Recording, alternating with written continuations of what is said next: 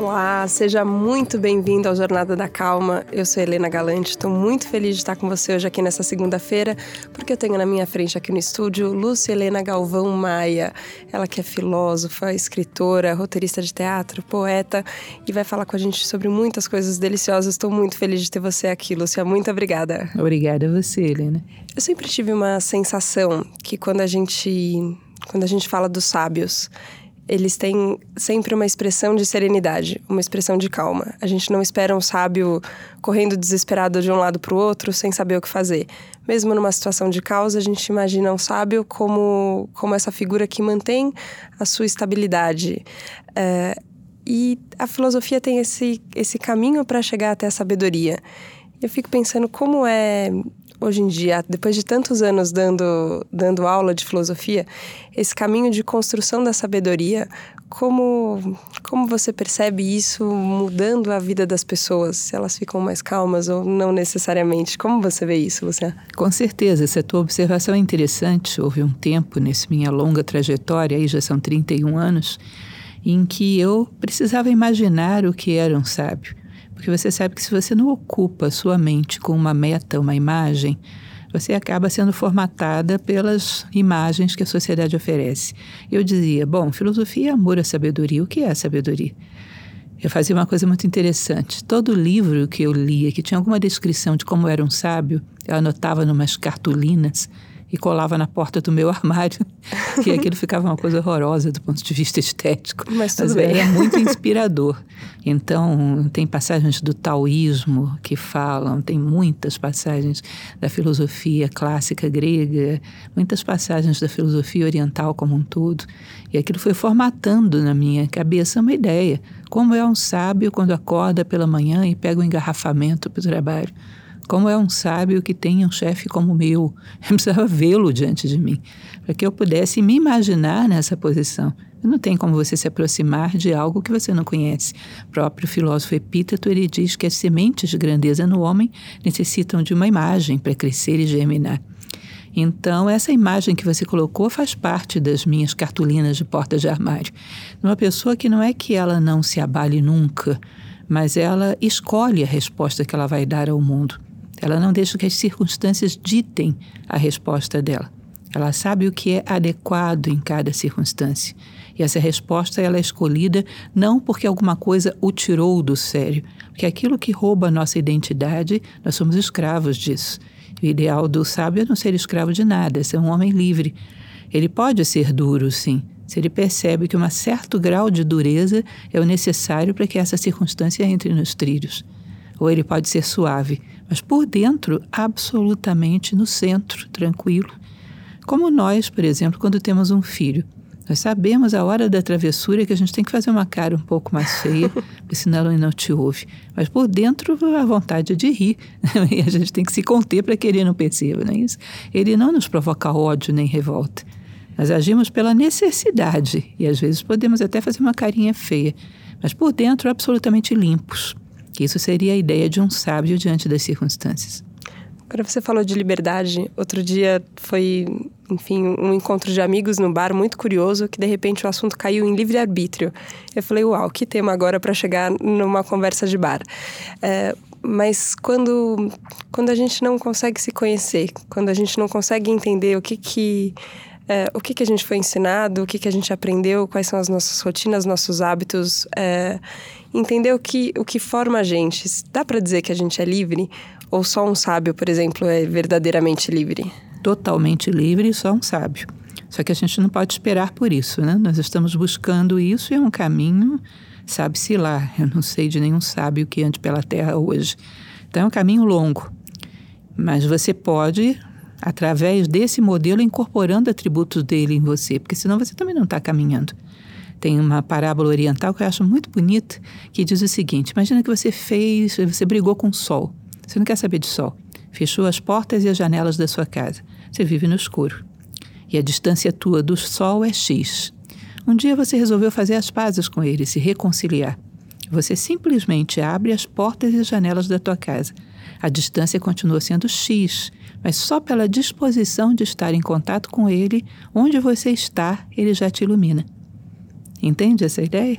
Claro. Então, só pela disposição de estar em contato com a ideia do sábio como ideal, onde eu estou, ele já me ilumina.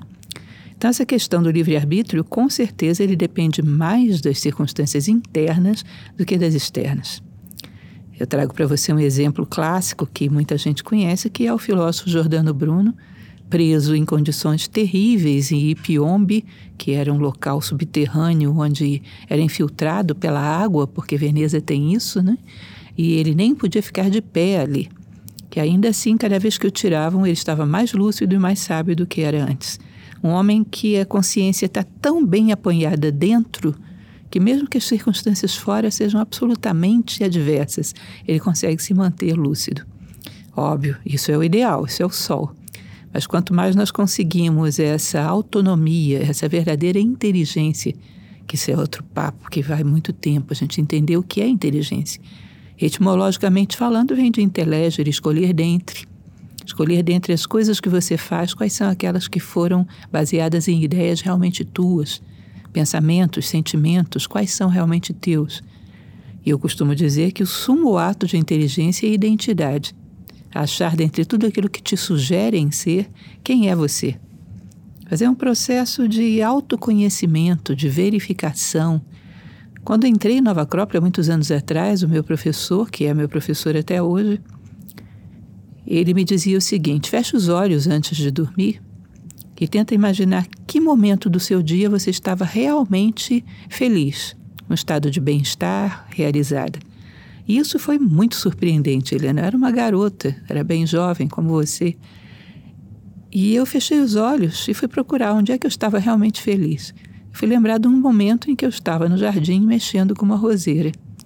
E todos aqueles tempos dedicados ao chamado lazer de jovem, percebi que aquilo ali era insuportável para mim, que eu batia ponto em determinadas coisas, porque eu era jovem e era obrigada a ir, mas não me trazia nenhum tipo de satisfação. Isso me gerou uma certa perplexidade, eu não sei nem o que me diverte, o que me dá prazer, que autoconhecimento eu tenho, o que me faz feliz. Eu sou tão estranha a mim mesma que nem o que me dá alguma realização eu não sei. Essa busca, esse rastreio que nós fazemos constantemente, vai aos poucos constituindo em você um centro, a partir do qual você tem condições de avaliar o mundo. Vai construindo um porto seguro, um centro que pode dar qualquer avalanche e você tem onde se refugiar. O professor Michel Chenique, que trouxe Nova Acrópole para o Brasil, hoje ele já é falecido, ele falava uma coisa muito simples, que eu achava muito interessante. Choveu, você corre para casa. Se você não tem identidade, quando chove você corre para onde? Imagina? As circunstâncias são loucas. Às vezes um nível de modismo e de massificação, onde as pessoas não... Você, é difícil encontrar uma pessoa que queira realmente refletir, que queira ter alguma ideia própria. Ou seja, às vezes as circunstâncias são muito diversas. Se você não tem esse centro construído com muita paciência, com muita observação e ânimo de aprendiz, quando chover, para onde que você vai? Tá? Então, sensação de desconsolo, de insegurança, de solidão, que é uma coisa terrível. Aos pouquinhos a gente vai sedimentando esse centro, de tanto observar, de tanto buscar. Eu acho que isso é uma das coisas mais belas e interessantes que a gente pode oferecer. E, voltando à tua pergunta, isso sim é a fonte, é a base, é a raiz do livre-arbítrio. Se você não tem, você está flutuando conforme a maré. Ouvi você falando, o meu professor, que você é estudante também. Eu fico pensando isso, que a gente... É, ainda mais quando a gente conhece a pessoa. Por exemplo, eu te conhecia dos vídeos ou, ou da internet e de... Enfim, textos que você compartilha que, que mexem muito com, com coisas que eu penso e com o que eu sinto e como eu vivo. Então, vira uma referência, um, um espelho que você olha e fala, ok, eu quero chegar lá. E aí eu vi você falando, eu, eu como estudante e o meu professor o que ensina.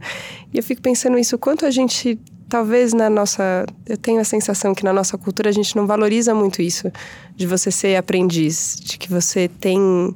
que é isso que você falou daquele, da, do exemplo da, da luz do sol, com as janelas fechadas e só a intenção de abrir já te aproxima mais, essa intenção de estudar.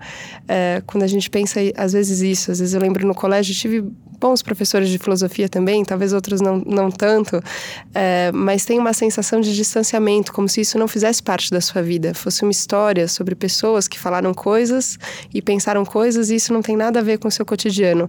Como é que a gente quebra esse... é, essa ideia antiga e, e traz tão próximo, assim, de... É, e a naturalidade com que você cita filósofos é muito legal, porque é, faz parte do cotidiano como cada um, cada pensador pode ajudar nesse momento. Como você vê que é possível ir, ir encurtando essa distância entre o que a gente acha que é só a filosofia lá guardadinha e o que é a nossa vida? É bem interessante, você percebe, existe uma frase de Carl Jung, você vai dizer, mas esse não é filósofo. Tá bom, para mim é, porque para mim filósofo não é só quem recebe esse rótulo. Para mim, Machado de Assis é filósofo, Cecília Meireles é filósofa, enfim. Jung tem uma frase que ele costumava dizer o seguinte: é mais fácil você partir do zero e construir uma nave que te leve à Lua do que partir do zero e construir um conhecimento que te leve ao interior de si mesmo. Eu acho isso muito interessante, porque até um garotinho que ganha um game, ele vai correr atrás do tutorial para saber quem inventou o jogo, que dica dá, quem jogou bem, que dica dá. E sozinho descobrirá rapidamente. Isso, porque ele não quer entrar para partir do zero, ele quer ser um ganhador. Então, ele quer herdar a experiência de quem soube jogar bem e já começar lá na frente, né? E nós temos a impressão de que podemos começar tudo do zero, sobretudo aquilo que diz respeito à vida. Você não pega um televisor de plasma enorme, caríssimo, que você colocou na sua casa e que deu um defeito, você não vai lá mexer. Mas quando se trata de problemas existenciais, referente a referenciais, ligados a referenciais de vida, perdão, nós achamos que somos doutores. Deixa comigo. Para a televisão, o técnico. Para a vida, eu sei tudo. Isso é um pouco ingênuo, né? Porque existe toda uma estrutura de pessoas que lidaram com os mesmos problemas. E todos aqueles que souberam viver gostam de ensinar.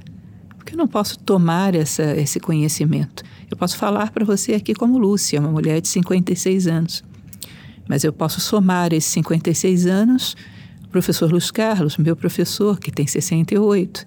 Aí ele pode somar a trajetória dele, o professor dele. Afinal, a gente soma Platão lá atrás. E eu posso falar com você com centenas, até milhares de anos, embasando por trás. Por que não? Porque não posso começar de onde se parou em relação à vida. Viver é algo que tem, sim, a possibilidade de aprendizado. Claro que nada te isenta de você vivenciar essas coisas e ver qual o resultado e agregar a sua gota. Porque, aliás, eu acho que quem não faz isso é meramente um memorizador de filosofia, não um filósofo. Se você não acrescenta a sua gota, a sua experiência, a resposta que você teve, você é um mero acumulador de conteúdos. E para isso já tem o Google, a Wikipédia. Quando você acrescenta a sua gota de vida, você começa, de fato, a exercer a filosofia. E aí você começa a ter esse respeito pelo aprendizado, pelos que ensinam, e essa vontade de transmitir também. Você falou em ingenuidade, eu acho que tem, tem uma dose de ingenuidade. E muitas vezes eu percebo uma dose de arrogância também que a gente tem, de falar assim, ó, ah, eu sei, eu resolvo, eu, eu sei como lidar com isso. Só que o que eu acho curioso é que a gente quebra a cara muitas vezes.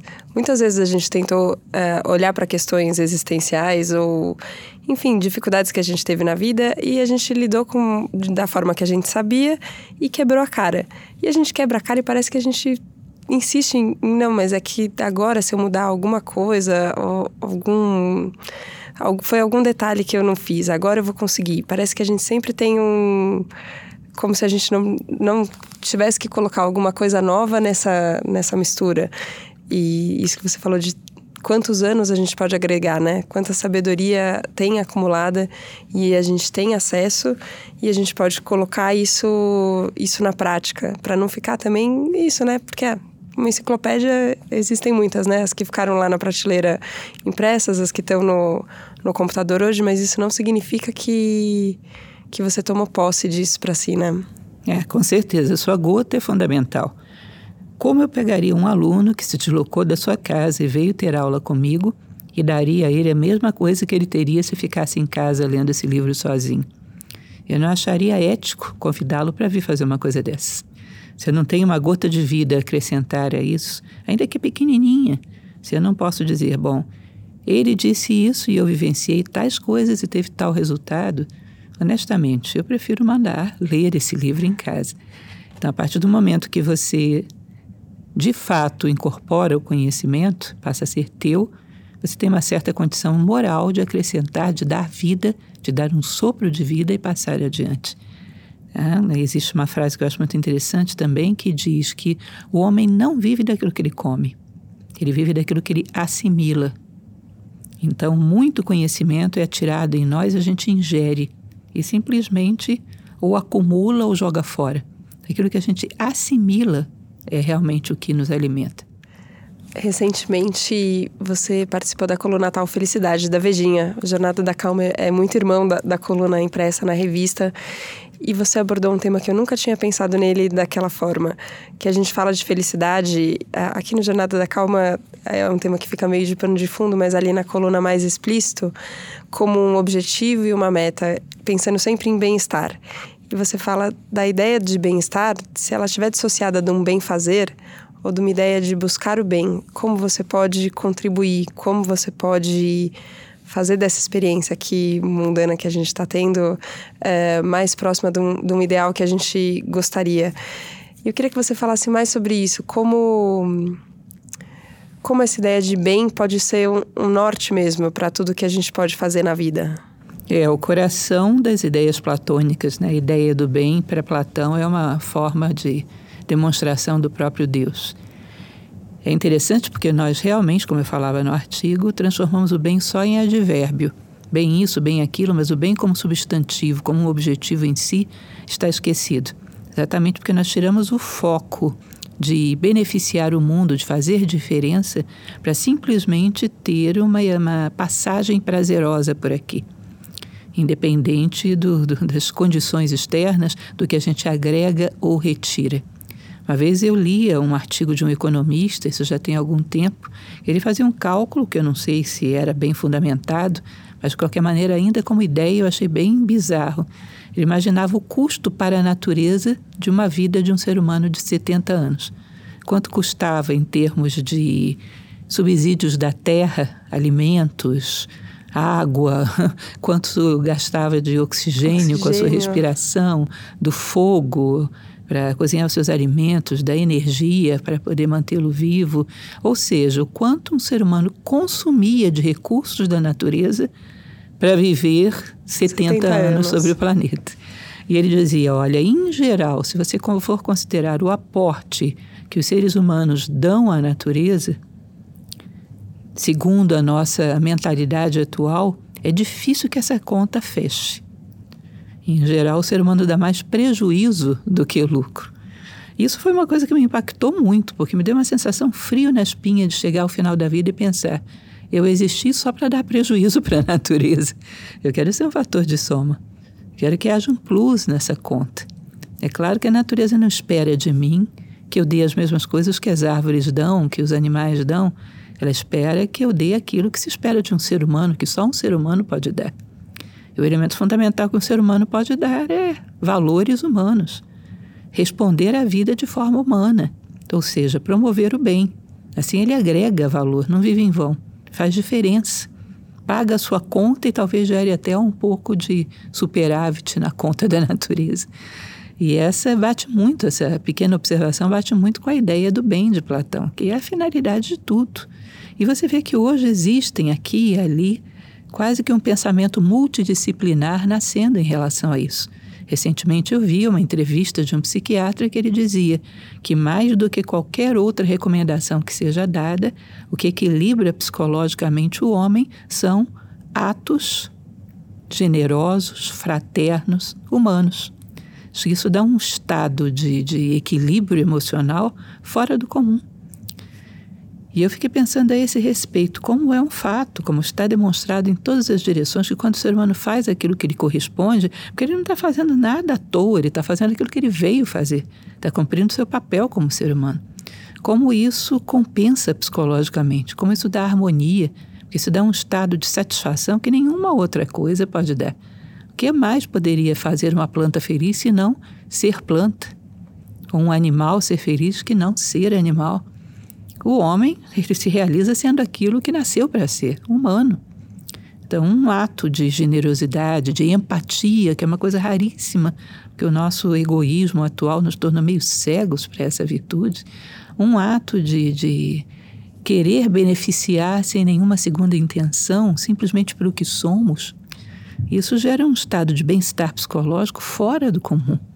O bem não é uma coisa que é secundária e que é agregada aos nossos desejos. O bem é o nosso ideal em si.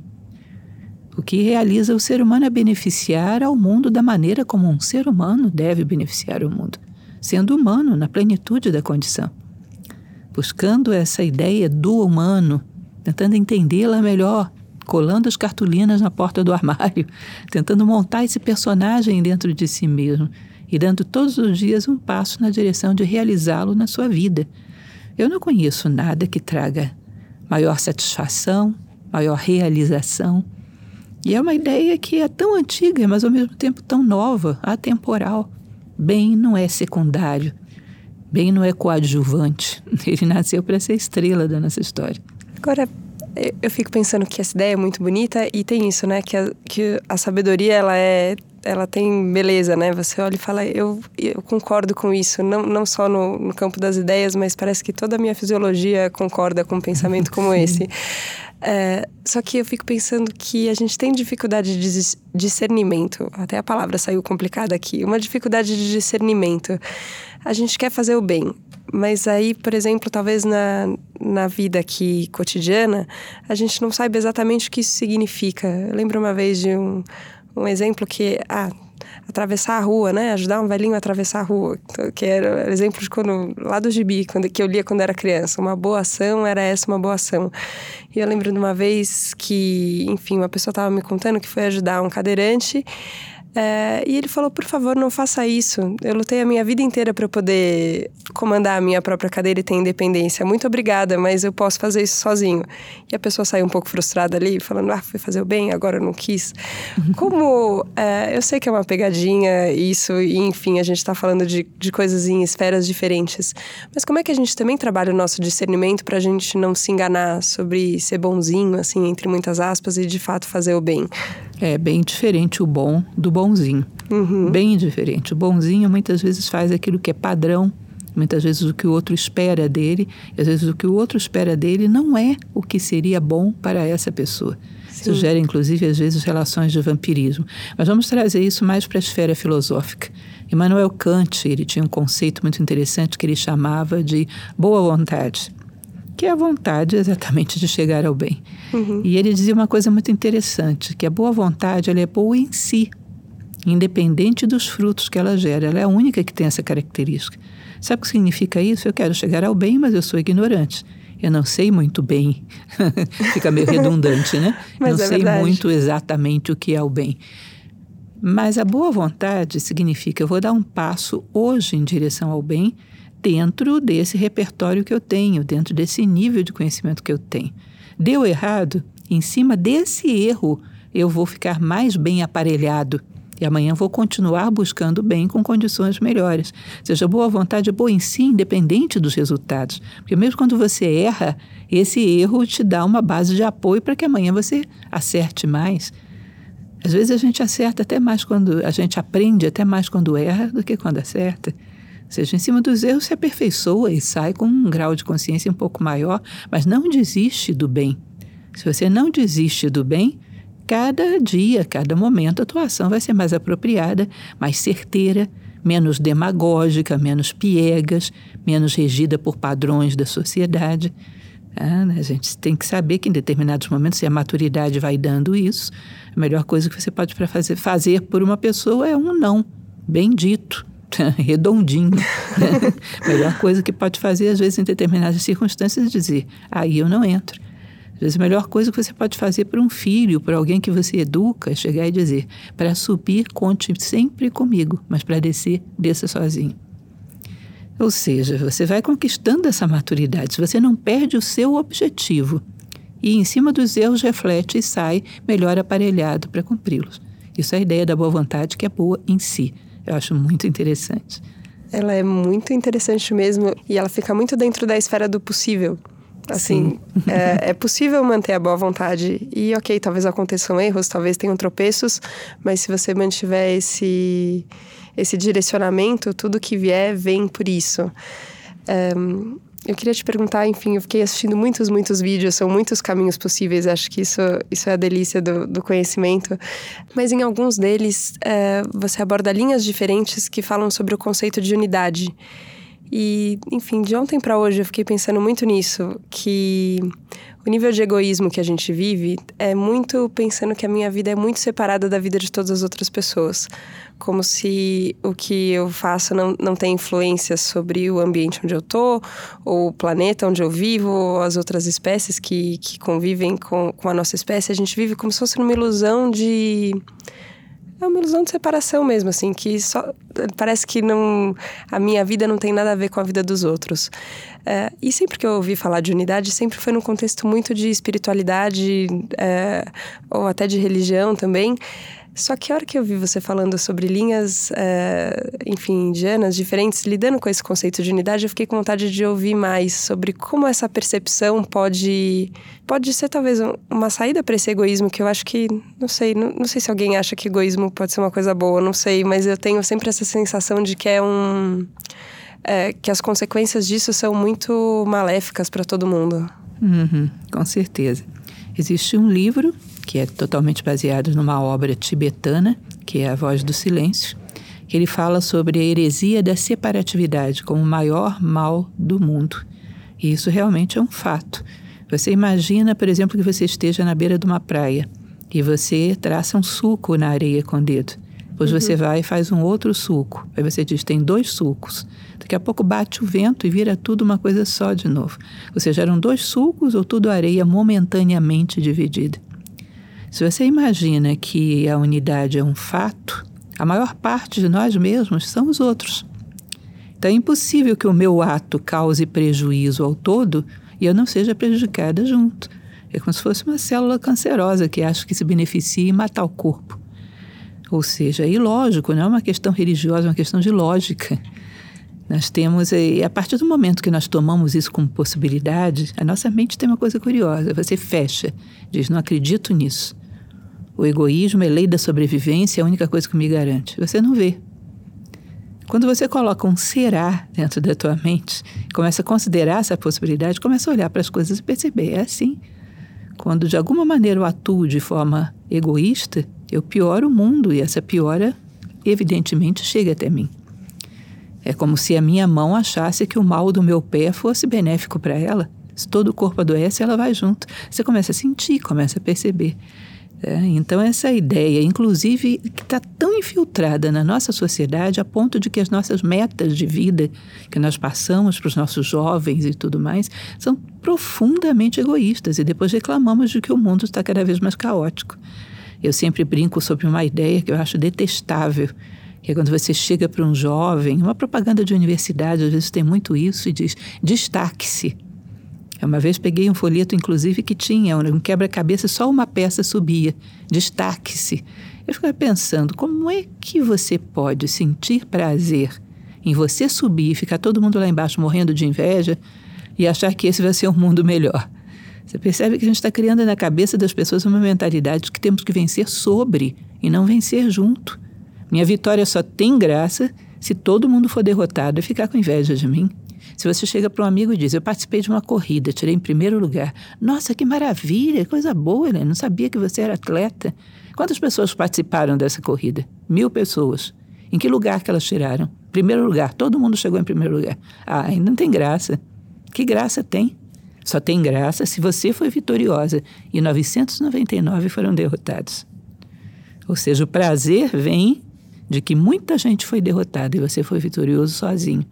Imagina essa mentalidade, que tipo de sociedade gera? Imagina, projetado isso para esses sete bilhões e seiscentos milhões de gente que está por aí.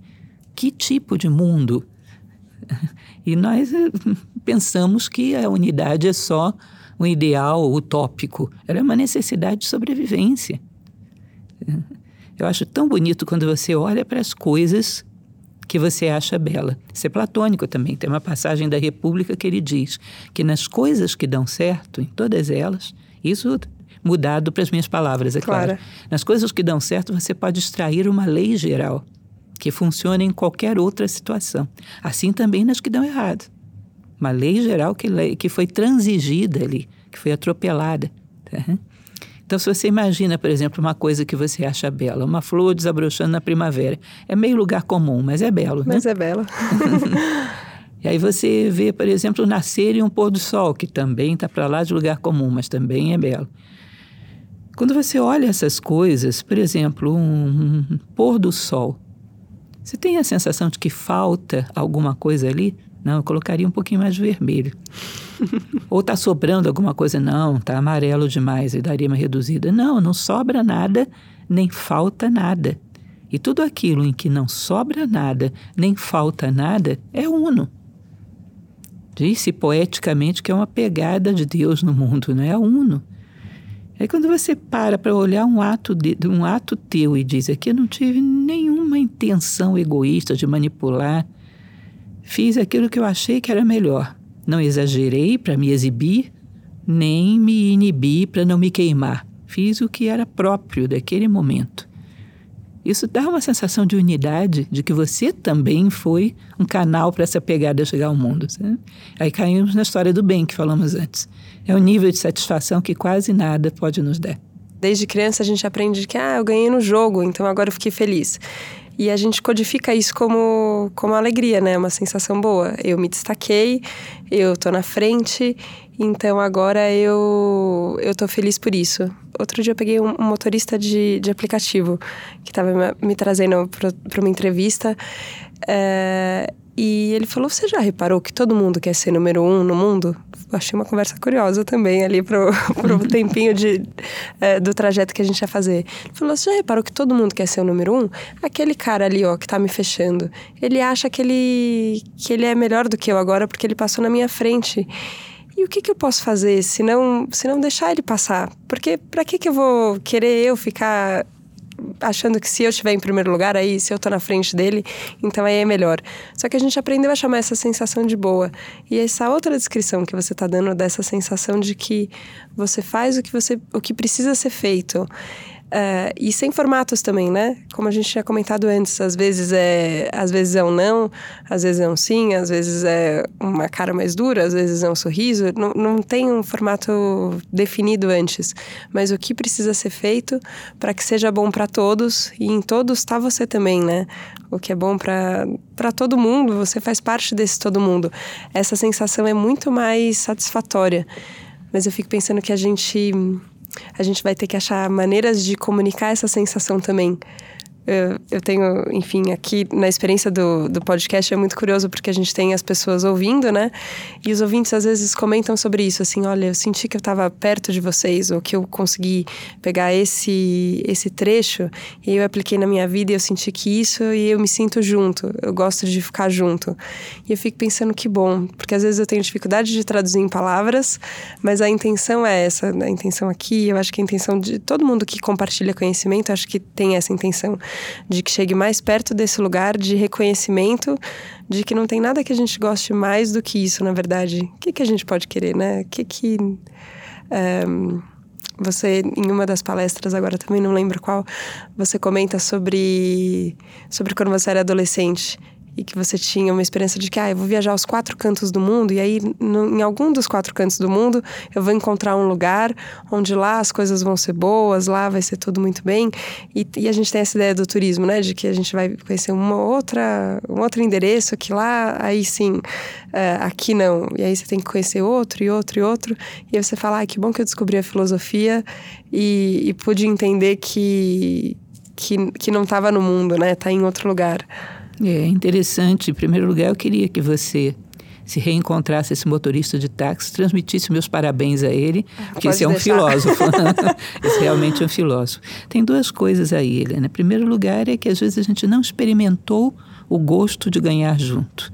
E, portanto, quando você não conhece, você não tem uma referência do tipo de felicidade que aquilo pode trazer. É que nem quando levaram chocolate para a Europa. Aquela coisa esquisita feita por uns primitivos lá da América, ninguém queria saber aquilo. Até que um dia que um belga pegou aquele negócio, misturou com leite, com açúcar e fez essa verdadeira perdição, esse pecado capital. Enfim, não vou entrar em maldições bíblicas, mas o fato é que ele trouxe um prejuízo grande.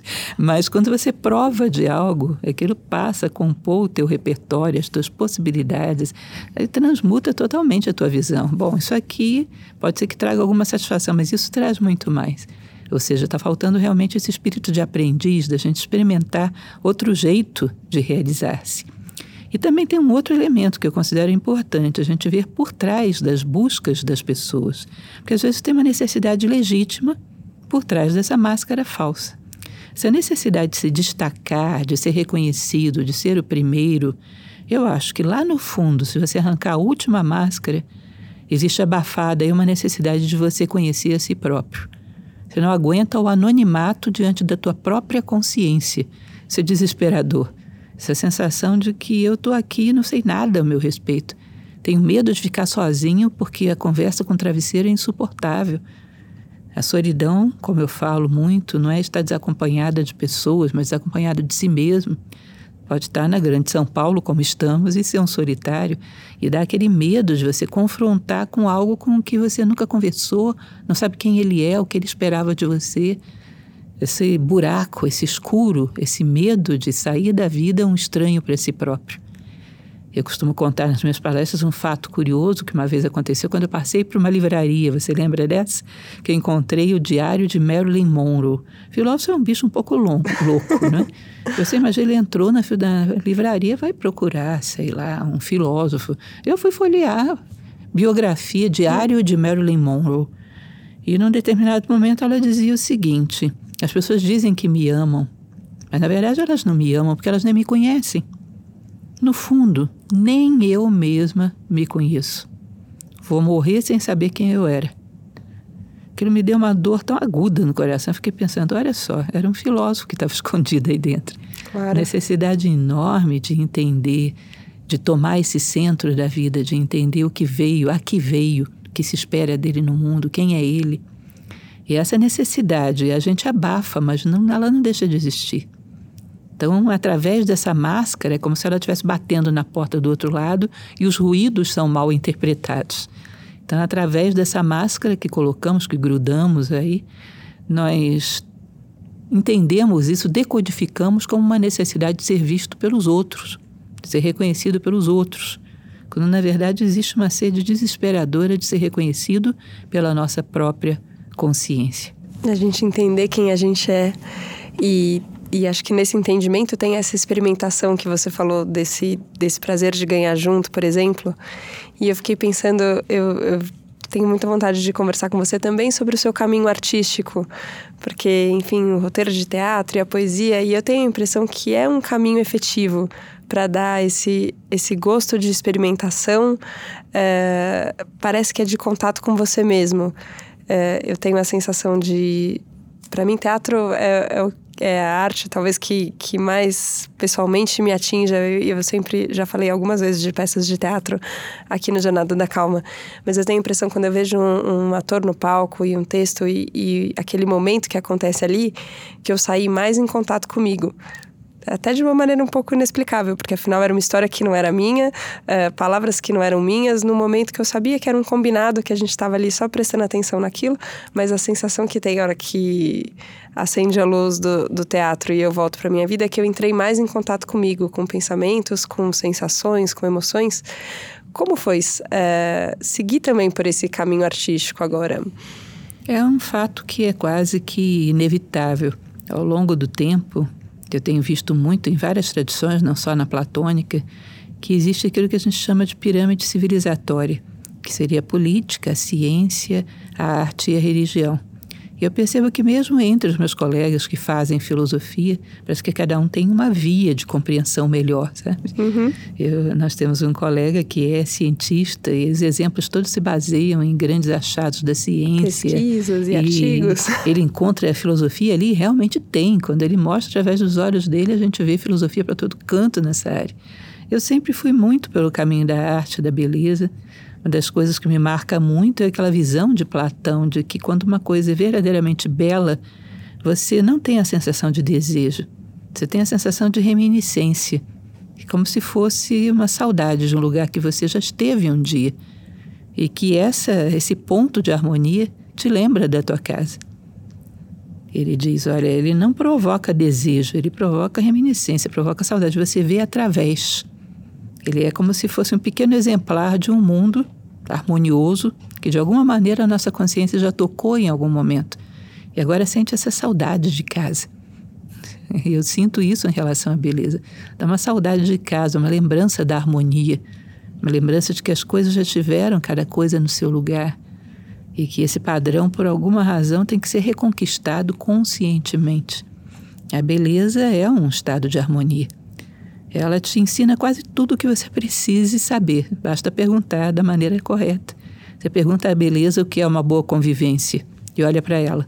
E você vai ver em qualquer belo quadro uma combinação muito harmoniosa de cores diferentes. Qualquer bela melodia, uma combinação muito harmoniosa de notas diferentes, em escalas diferentes. E que se combinam de uma maneira tal que aquilo é um. E produz quase que um laser que penetra em você e gera essa dor, essa saudade de casa. Então, qualquer coisa que você pergunte ali, existem respostas quando é realmente beleza. Você vê através. O teatro grego, ele nasceu com essa intenção, né? Nasceu com a intenção de que, através da persona, que é a máscara, o homem encontrasse cada vez mais o segredo do ator que está lá por trás. Persona é a raiz da nossa palavra personalidade. Ou seja, é uma persona que se entra num palco para transmitir através dela algo que está além da persona, que está além da máscara. Então, o grande ator grego tinha uma característica que eu acho interessante, porque ele tinha uma desidentificação da máscara. Um mesmo ator, eram poucos atores. Representavam muitos personagens, você sabe disso, você deve conhecer. Sim. E ele conduzia a máscara. A máscara não tomava vida e começava a conduzi-lo. E hoje nós percebemos que, em relação à nossa máscara, a nossa persona, ela tomou vida própria e nos conduz totalmente. A gente perdeu o contato com o ator que está por trás. Como se tivéssemos promiscuído o personagem, né? Ele nos dominou.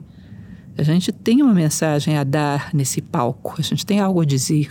A gente veio para dizer uma palavra, aquilo que os gregos chamavam de Eros Logos, a palavra sagrada.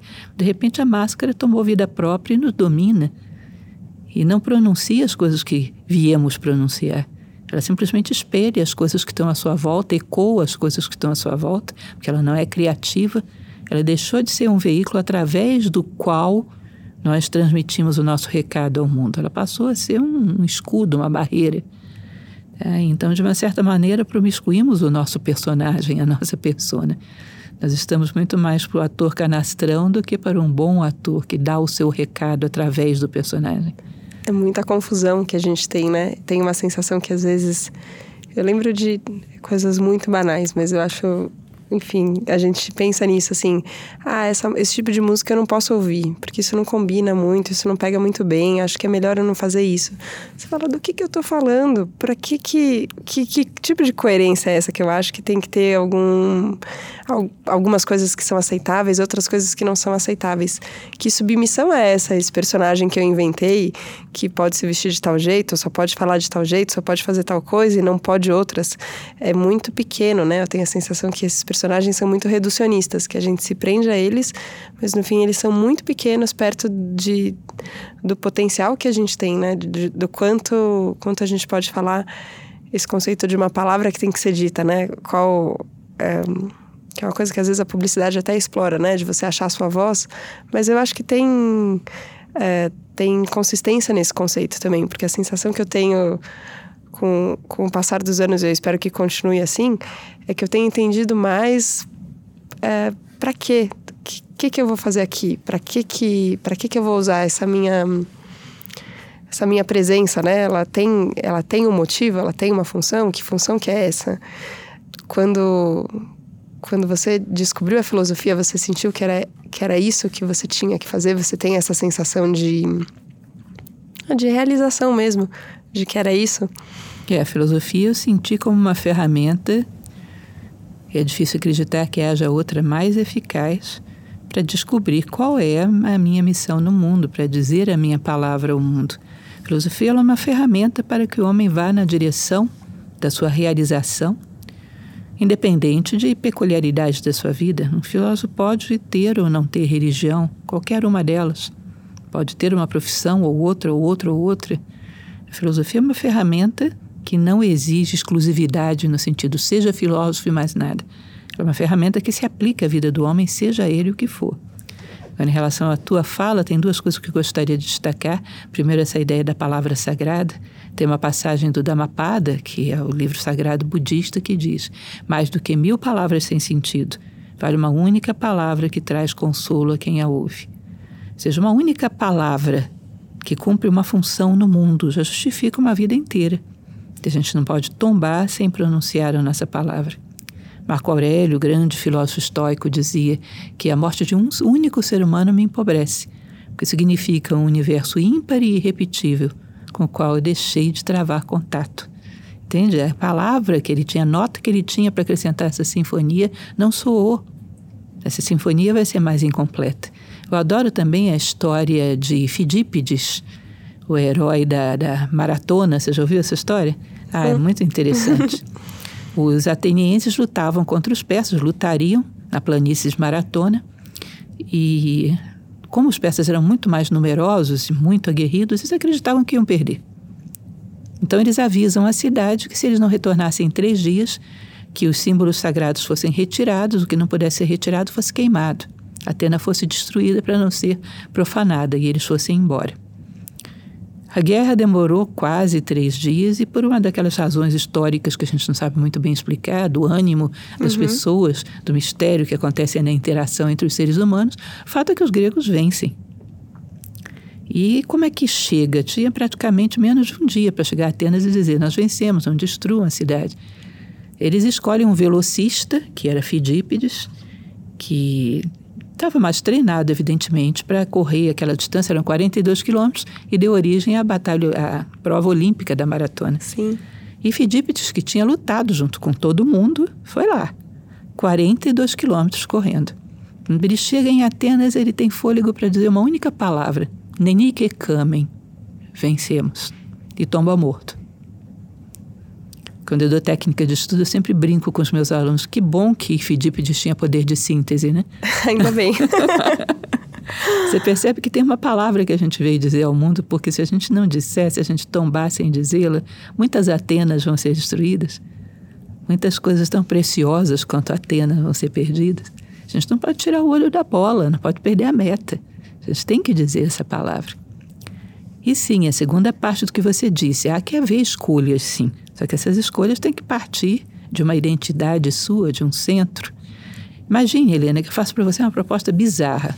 Eu gosto muito do mito do Rei Arthur, o meu sonho é construir uma tábua redonda. Você me ajuda? Coisa de doido, né? Mas tudo bom, uhum. Você topa. Você vai a um mercado com a quantidade X de dinheiro no bolso. O mercado tem um milhão de coisas para você gastar. Mas como você tem uma missão, que é construir uma mesa redonda, você sabe o que te serve e o que não te serve. Vai ter que fazer escolhas, mas vai fazê-las baseadas numa missão que você traz dentro de você: construir uma mesa redonda. Imagine caso dois, você entra nesse mercado sem nenhuma missão e com essa mesma quantidade de X de dinheiro no bolso. Como você vai fazer escolhas se você não tem nada para construir? Nenhum objetivo. Vai escolher o que está mais baratinho, né? Ainda que não sirva para nada. Aí vai chegar em casa com um guarda-chuva, com um pé de pato, com uma rede de cabelo. Nem o MacGyver, você já ouviu falar do MacGyver? Construiria alguma coisa com isso, né? Ou seja, imagine que esse dinheiro no seu bolso é o seu tempo de vida, é a sua energia, a vida. Se você tem, não tem um direcionamento, uma missão, onde você quer chegar, vai gastá-lo de maneira totalmente perdulária e sem nenhum fruto. Então você tem que fazer escolhas, sim. As escolhas emanam do que você quer ser, de onde você quer chegar, o que você é agora e aonde você quer chegar. A identidade é fundamentada nesses dois elementos: onde estou e onde quero chegar. Eu estou muito emocionada, não sei se tudo bem. Senti tantas emoções junto, mas é, eu, eu penso em todas as pessoas que estão ouvindo e que ajuste de meta elas tiveram que ter, e que vontade de clarear uma missão, para poder dar um play num, num episódio que, de um programa que chama Jornada da Calma, ou enfim, num, num vídeo da Nova Acrópole, a, a, as pessoas têm buscado isso. E isso me deixa muito emocionada de pensar que são muitas, so, somos muitos é, bem intencionados, com, com boa vontade, para tentar chegar nessa descoberta que é, que é de nós mesmos, mas também é do que a gente entrega para os outros. Porque a palavra vencemos... Esqueci o nome do personagem, como ele chama? Fidípides. Fidípides. Se ninguém tivesse ouvido, também não teria sentido. Então tem ele falando e tem alguém ouvindo. Uh, e aí sim, a gente chega nesse lugar de, de unidade que é tão bonito. Então eu só estou muito grata pela sua presença aqui, Lúcia. Muito obrigada pelo privilégio de poder, enfim, compartilhar dessa conversa e saber que ela vai chegar em tantas pessoas. Eu fico muito, muito feliz. Muito obrigada. Eu é que agradeço. Só acrescentando ao que você falou, percebo que é uma coisa curiosa. A sua mesa é branca, não tem nenhuma formiga aí que eu esteja vendo. Se você coloca um pouquinho de açúcar aí, daqui a pouco você vai ver que vai começar a aparecer uma aqui, outra ali. Ou seja, quase que uma afinidade que existe na natureza daquilo que é próprio. Então, o que nós colocamos é um pouquinho de açúcar em algum lugar. Quem está sedento de açúcar vai aparecer, a gente não sabe nem de onde. Vai parar o carro e ligar o rádio aleatoriamente. É uma atração por necessidade de experiência. Necessidade de experiência humana é uma das vozes mais fortes que existem no mundo, embora a gente não pare para perceber ou não tenha aprendido a ouvir. Mas é doce, né? Quando é. a gente prova é doce e a gente quer mais. Eu acho que é isso, essa, essa é a intenção mesmo. Obrigada, Lúcia. Obrigada mesmo, de coração. Obrigada a você que esteve nos ouvindo aqui no Jornada da Calma. Espero que tenha dado água na boca, que tenha vontade de mais. E tem muito mais. Sigam a Lúcia, porque, enfim, é um conteúdo de muita qualidade. Prazer receber você aqui. Muito obrigada. Só lembro que Nova Acrópole existe em São Paulo. Vocês podem procurar, tá? Porque o que eu faço, eu sou uma professora de Nova Acrópole. Tem várias unidades aqui, tá? w w w ponto acrópole ponto org ponto b r. Obrigada, muito obrigada, Helena. Obrigada, obrigada a você que nos acompanhou aqui. A gente se vê na próxima segunda para mais um Jornada da Calma, combinado? Obrigada, um beijo.